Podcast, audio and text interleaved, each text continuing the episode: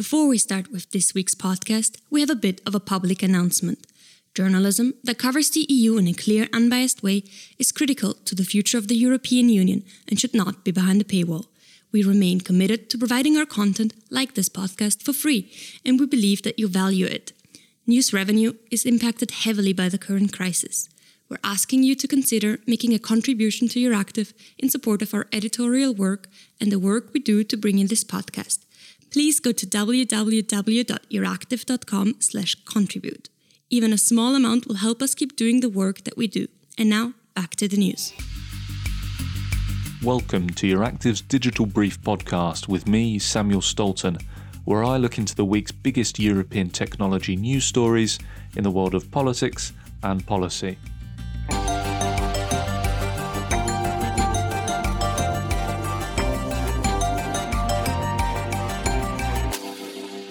As the EU readies itself to present a broad regulatory framework for the online ecosystem towards the end of 2020, US President Trump this week has adopted a no holds barred approach to social media, threatening to strongly regulate or close down Twitter after the platform fact checked one of his tweets. Facebook's boss Mark Zuckerberg weighed in on the debate earlier this week and adopted almost of a Trumpian free speech approach. Talking to Fox News, he said that he thinks a government choosing to censor a platform because they're worried about censorship doesn't exactly strike him as the right reflex. Twitter CEO Jack Dorsey had previously said that the platform's decision does not make it an arbiter of truth. Our intention is to connect the dots of conflicting statements and show the information in dispute so people can judge for themselves, Dorsey tweeted after Trump attacked Twitter for that fact checking notice on one of his tweets. Back to Brussels then, and while the US plays to form in advocating for a freedom of speech approach with regards to the online social media eco space, the EU has announced that as part of the Digital Services Act scheduled for Q4 this year, a public consultation will be opened in the very near future. That's according to Anthony Whelan, who is Commission President von der Leyen's digital advisor. He was speaking at a event held by Digital Europe on Thursday morning. In the European Parliament, the Civil Liberties Initiative report for the DSA, led by MEP Kris Peeters, was debated on Monday. Peeters noted how his report supported maintaining the foundations of the e commerce directive, including the prohibition of general monitoring obligation limited liability exemptions, and the internal market clause. As an extension of this, he also supported the idea of the DSA including proactive measures for illegal content, as well as the establishment of an independent oversight body. Shadow Marina Kaljurand from the S&D group said she had concerns about the use of automated tools for proactive measures, while GUE's Cornelia Ernst also stood against the idea of automatized filters in terms of content moderation.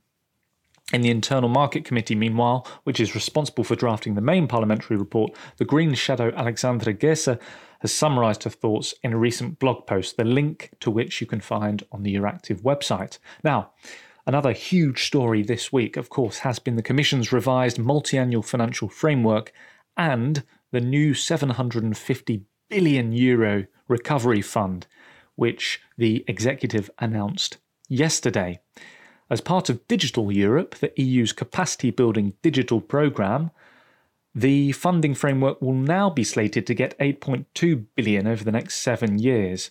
Meanwhile, Horizon Europe, the EU's research and innovation funding framework, will be in for 94.4 billion, 13.5 billion of which would be sourced from the Commission's new Next Generation EU Recovery Fund, which, when you do the math, in effect actually allocates around 81 billion for Horizon Europe as part of the revamped MFF, which is a markdown from the original Commission proposal in 2018 of 86 billion euros. Now, in order to finance the recovery fund in general, the Commission is considering a range of sources, including the option of bringing back Europe wide plans for a digital services tax in order to finance the outlay And I'm sure you will remember that the Digital Services Act plans failed last year in the European Council, requiring, as they do, unanimity between member states. Of course, as part of the recovery package announced on Wednesday, the Commission also drew our attention to a number of priorities in the digital domain. The executive said yesterday that the coronavirus outbreak has exposed certain vulnerabilities of the EU, such as excessive dependence on imports of critical goods and services. The bloc should therefore strive to achieve digital autonomy in a number of fields, the Commission says, which in the digital domain includes 5G, quantum communication infrastructure, and cybersecurity. Looking at the member states more specifically now, in terms of the coronavirus outbreak in the tech world, Belgium's railways are testing smart cameras with sensors to ensure its workers wear masks and maintain their distance to stop the spread of the virus, while Slovakia has had problems with its new smart quarantine system. Euractiv Slovakia branch reports this week that the mobile app developed so that people returning to the country from abroad could spend the 14 day quarantine period in their homes rather than in state facilities has not yet been fully operational, as Google or Apple have neither approved the software for use in the country as yet.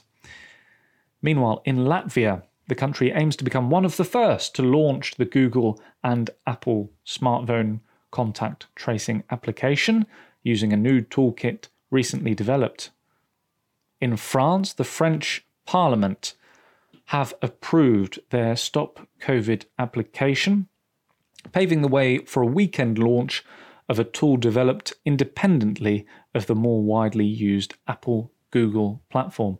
And the French Digital Secretary, Cedric O, has been very busy this week, uh, talking lots about really the uh, privacy concerns surrounding France's centralized architecture of data processing as part of the Stop COVID application, and you can read much more about France's coronavirus contact tracing system on the Euractiv website.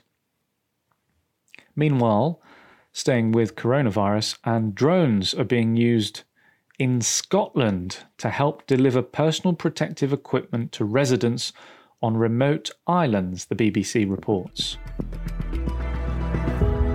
And the Commission has had a very busy week this week. Yesterday, also publishing a public version of its work programme. No huge surprises to many of us working in the digital sector. The Digital Services Act stays at Q4 2020. There had been rumours that it would be pushed back to Q1 2021, but alas, that never came to be. However, there have been postponements to the follow up on the AI white paper, which is now being pushed back to Q1 2021. The Digital Education Action Plan goes to Q3 2020. The review of the roaming regulation goes to Q1 2021. And the Common Charges Legislative Initiative goes to Q1 2021 as well. And in the cybersecurity world this week, the Commission confirmed in its published work programme yesterday that the review of the Network and Information Systems Directive would take place at the end of this year, as had previously been expected. In the context of the coronavirus outbreak, I asked Jakub Boratyński, who is acting director for Digital Society Trust and Cybersecurity at DG Connect, if there could be a potential widening in the scope of operators of essential services as part of the NIS directive review. He told me, and he was speaking as part of the Tr- Charter of Trust Brussels Roadshow video conference, that it was a no brainer to consider the widening of the OES scope to include various public sector players. Staying with the Commission's recovery plans now, and a renewed emphasis has also been placed on the cybersecurity of Europe's critical infrastructure. There'll be a proposal forthcoming, as well as a revamped cybersecurity strategy in the offing from cybersecurity now to 5G, and bolstered US sanctions against Chinese telecommunications giant Huawei have prompted UK authorities to launch a fresh probe into the company, a government spokesperson said on Sunday.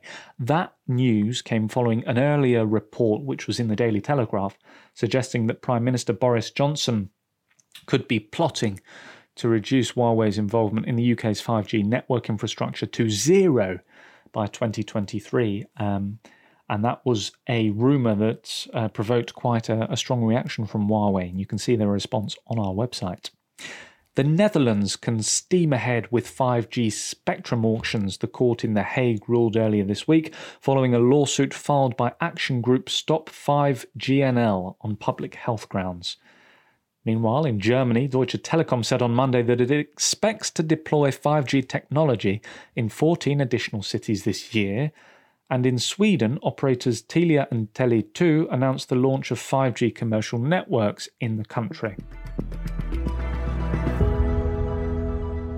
Moving on to the world of data protection now, and enforcement of EU data privacy rules is being stifled by lack of resources across national authorities, according to a new study published on Monday, which, of course, was the second anniversary of the EU's landmark General Data Protection Regulation. Also, this week, the Irish Data Protection Commission got a telling off from Austrian privacy activist Max Schrems, who criticised the performance of the authority in a bid to force them to step up GDPR probes into some of the world's largest tech firms.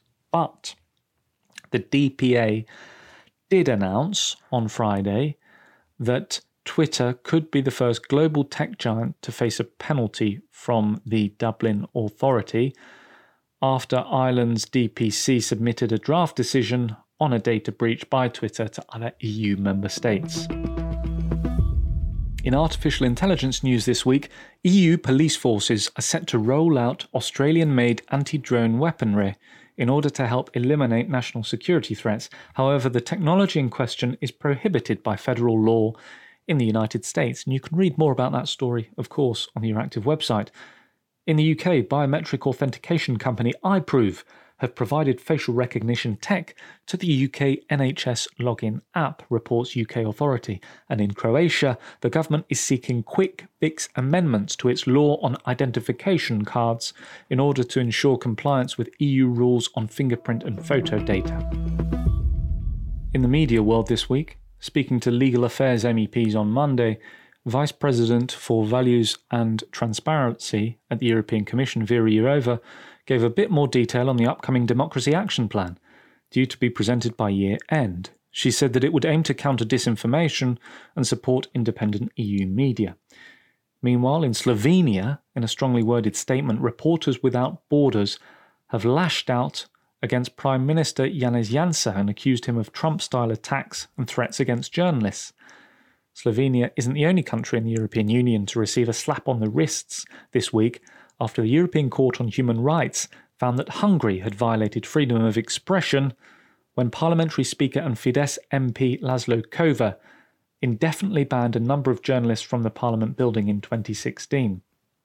Also, more bleak news for journalists working in the European Union this week after Georgi Alexandrov was found dead in the sea near Varna Bulgaria's largest city on the Black Sea. And that's about all we've got time for this week. A big thank you to all our listeners all over the world. You'll hear from me again next week.